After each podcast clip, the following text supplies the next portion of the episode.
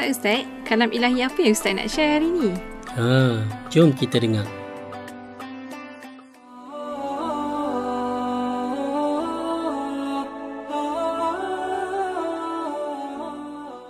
Surah Al-Kahfi ayat 97. Firman Allah Subhanahu wa taala, "Famasta'u ay yadhharuhu wa mastata'u lahu naqba." Dalam ayat ini Allah menceritakan tentang tembok yang dibina oleh Zulkarnain bagi menghalang uh, Ya'juj dan Ma'juj.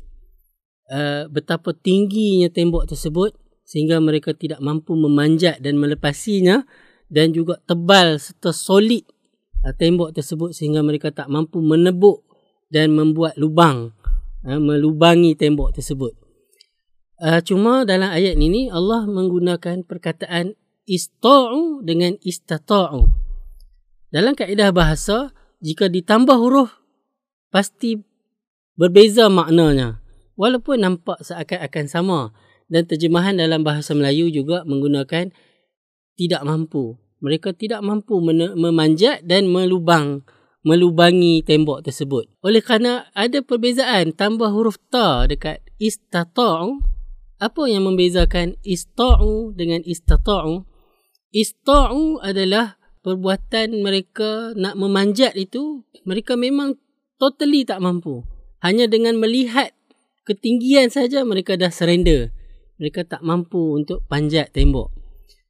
Istata'u, mereka ada effort cuba uh, untuk melubangi tembok tersebut tapi akhirnya mereka menyerah kalah surrender dan mereka kata mereka tidak mampu. Hanya dengan perbezaan satu huruf membezakan makna ayat tersebut. Begitulah indahnya kalam ilahi.